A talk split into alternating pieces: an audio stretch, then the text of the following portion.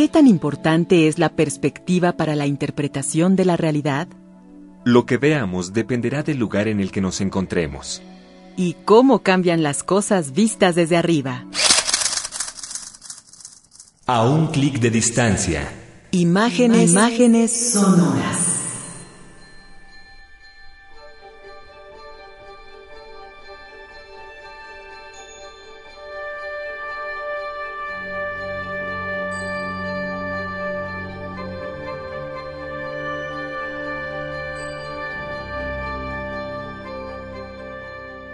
La belleza de la tierra y sus paisajes naturales no solo se aprecia teniendo los pies en el suelo. La altura, la vista desde arriba, nos proporciona imágenes nunca antes soñadas y, por supuesto, extraordinarias. Otra manera de ver las cosas.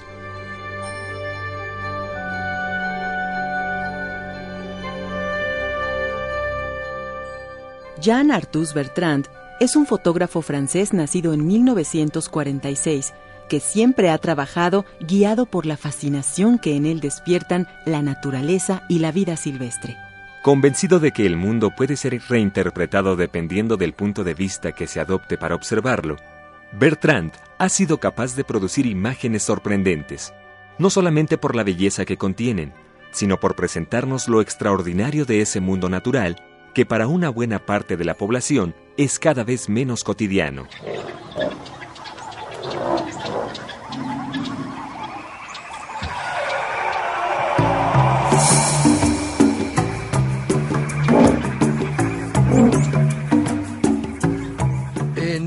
1976 decidí irme a vivir a Kenia, a la Reserva Nacional Masai Mara. Ahí tuve experiencias fantásticas durante los tres años que viví entre la tribu Masai para estudiar el comportamiento de una familia de leones. Recuerdo haber tomado fotografías de ellos todos los días durante esos años. Ese fue el tiempo en el que descubrí una nueva pasión por la fotografía y por la belleza del paisaje cuando se observa desde arriba, en globos de aire caliente. Me di cuenta de todo aquello que no podemos ver por estar aquí abajo en el piso. Observé los paisajes en una dimensión distinta, em, desde otra perspectiva que me fascinó. También comprendí el verdadero poder de una imagen y todo lo que se puede comunicar con ella.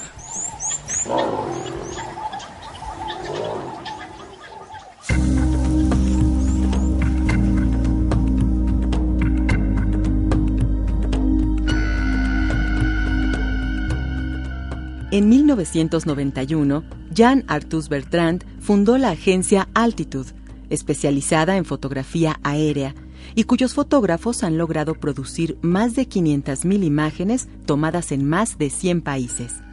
A partir del éxito de esta iniciativa y de la calidad de las imágenes que obtuvieron, en 1994, Bertrand decidió iniciar un estudio exhaustivo sobre la situación de nuestro planeta. Este proyecto, patrocinado por la UNESCO, realizó un inventario de los paisajes más hermosos del mundo, tomados desde helicópteros y globos aerostáticos. De esas imágenes surgió un libro titulado La Tierra vista desde el cielo, el cual vendió más de 3 millones de copias y fue traducido a 24 idiomas. Pero el éxito no paró ahí. A partir del año 2000, Bertrand organizó las imágenes en una exposición de fotografía que viajó por todo el mundo a lo largo de 110 ciudades y fue vista por 120 millones de personas.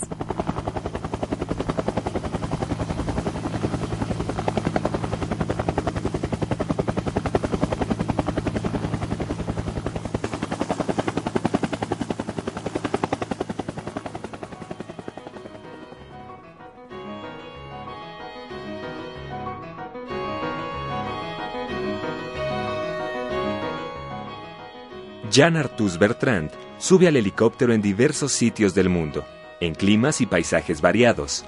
Zonas geográficas y lacustres, litorales de diferentes tipos y colores, mares, océanos, ríos, lagos, cascadas, montañas, planicies, bosques, volcanes, desiertos, En fin, todos esos sitios que conforman nuestra tierra y que la pueblan con su dignidad natural, con esa cualidad que hace que la admiremos, aunque también sea el escenario de nuestra capacidad de destrucción, una de las múltiples contradicciones de los seres humanos. Por fortuna, también existen personas preocupadas por el destino de la Tierra, por ayudar al planeta a conservar su belleza y sus riquezas naturales, para que todos aquellos que pisen este lugar en un futuro tengan algo que admirar. La fotografía aérea, tanto para imágenes fijas como para cine, es muy complicada, ya que necesitas tener autorización para fotografiar.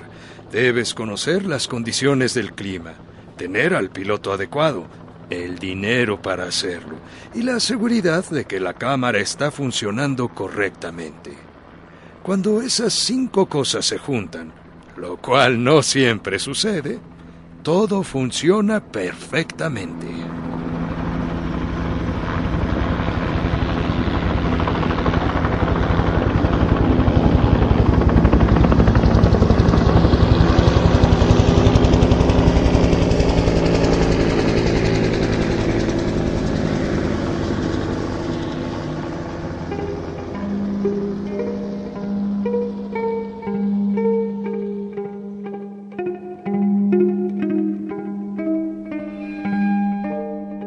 Estas fotografías tienen la enorme capacidad de abrirnos los ojos del alma al mostrarnos esa sublime belleza, la delicadeza de cada uno de los paisajes, muchos de los cuales parecen sacados de un museo de arte contemporáneo por lo abstracto de sus formas.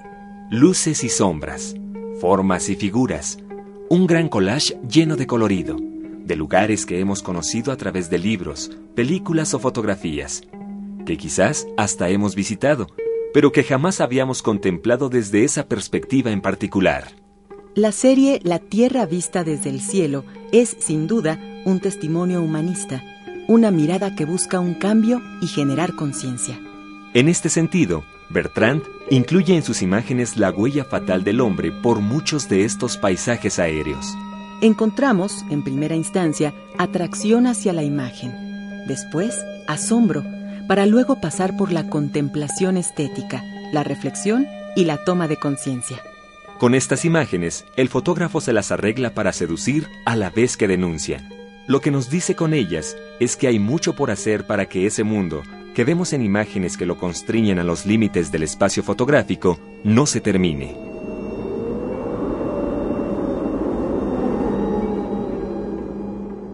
He descubierto que la fotografía aérea explica cosas que no pueden verse desde el suelo.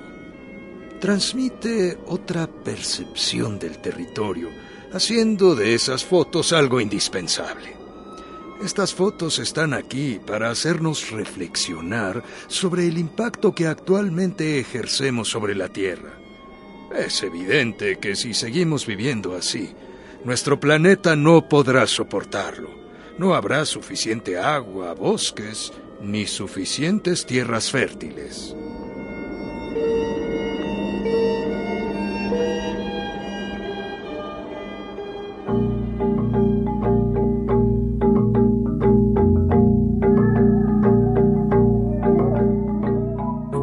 En el año 2005, Jean Arthus Bertrand fundó la organización ambientalista Good Planet, que financia proyectos sobre energías renovables, eficiencia energética y reforestación. Además, tiene una colaboración importante en Google Earth, aportando a este sitio fotografías del proyecto La Tierra vista desde el cielo, que se ha convertido en todo un concepto. A raíz del éxito del libro y la exposición de fotografía aérea, en 2009 Bertrand dirigió, bajo la producción del cineasta francés Luc Besson, el largometraje Home, una cinta que habla sobre los peligros que muchas actividades humanas representan para este, nuestro hogar, el planeta Tierra, y que se encuentra disponible en el sitio YouTube.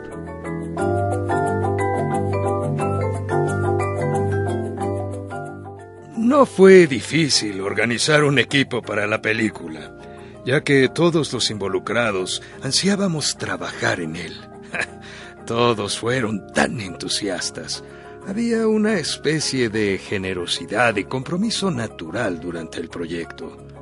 A veces hacían sugerencias y trabajaron mucho más de lo que hubieran hecho en otro rodaje.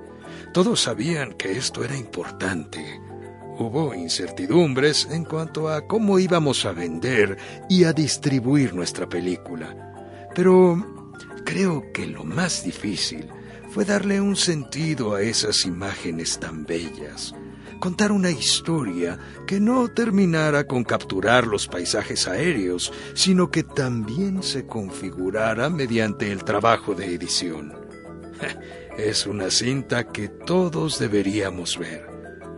Hay cosas muy profundas ahí. Algunas se toman su tiempo con un ritmo más pausado. No podíamos hacer una película demasiado alegre tomando en cuenta el estado actual del planeta. Hay cosas ahí que son difíciles de escuchar.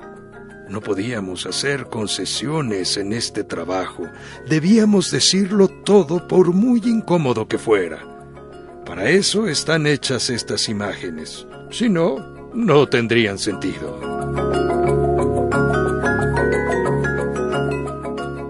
La película es todo un manifiesto.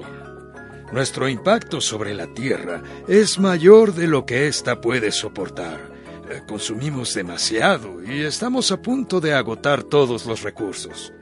Desde el cielo se ven bien los lugares en donde la Tierra está herida.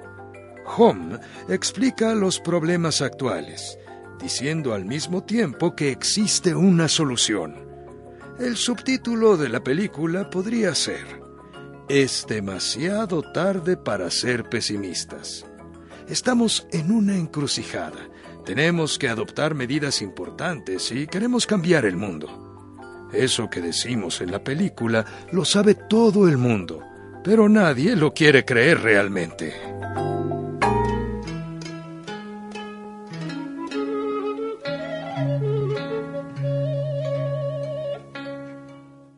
Una de las tantas imágenes que componen la serie La Tierra vista desde el cielo es la que nos muestra la recolección de algas marinas en Bali, Indonesia, una actividad sumamente importante para la alimentación de esta isla dominada por volcanes y con un alto índice de pobreza. Como las demás fotografías de la serie, esta nos brinda un espectáculo visual, lleno de texturas, ritmo, armonía, colorido y dinamismo.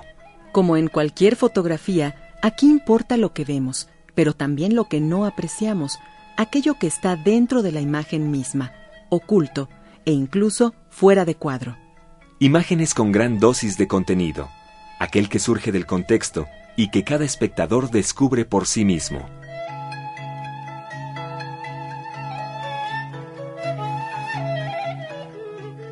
En un fondo que semeja pinceladas de distintos tonos de color verde, predominando el turquesa, mezclado con negro, blanco y un amarillo muy suave, apreciamos el movimiento del agua.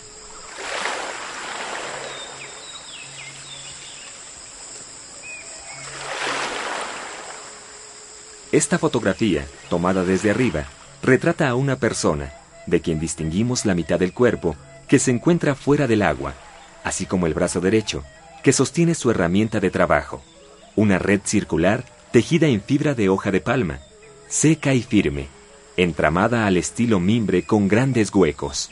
Sabemos que el lugar se sitúa en el continente asiático por el sombrero de ala extendida, color paja, que cubre la cabeza de esta persona. Intuimos que realiza una actividad acuática, porque se encuentra metida en el agua, con actitud de desplazamiento. Camina para recolectar algo en esa cesta, aunque no sabemos bien de qué producto se trata. Podríamos pensar que es un pescador, pero el título de la obra nos indica que se trata de una persona que recolecta algas marinas. Una gran línea diagonal de arriba abajo, de tonalidad clara. Al lado izquierdo de la composición, que se detiene al centro de la misma, muestra la arena blanca que da al agua su tonalidad turquesa. Una línea transversal surge de este punto a todo lo largo del plano horizontal, hasta llegar al límite del recuadro en el lado derecho. Las demás líneas, concentradas en negro del lado izquierdo de la foto y más verdes en el cuadrante inferior derecho, asemejan aquellas que se producen en un sembradío. Son notables la textura del agua y los reflejos del brillo del sol que tienen ritmo, dinamismo y luz focal. Pareciera que estuviéramos frente a una pintura impresionista. La figura central es la persona, ese ser humano que vive de la naturaleza y la procura. Convive con ella de una forma esencial y se pierde en su inmensidad. La relación entre el ser humano y su entorno, la huella que dejamos en la Tierra, pero también la huella que nuestro planeta es capaz de dejar en nosotros. A un clic de distancia. Imágenes, imágenes sonoras.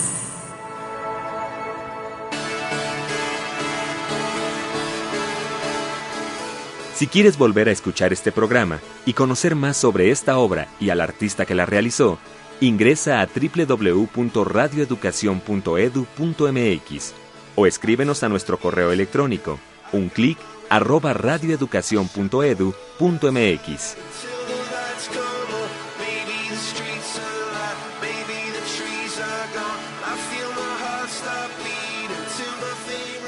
Capturando esta imagen sonora, Luis Luna, Francisco Aguilar, Elizabeth Galvez, Rafael Méndez, Ana Pueblita, Ignacio Casas, Juan Carlos Díaz, Mari Carmen García y Laura Elena Padrón para Radio Educación.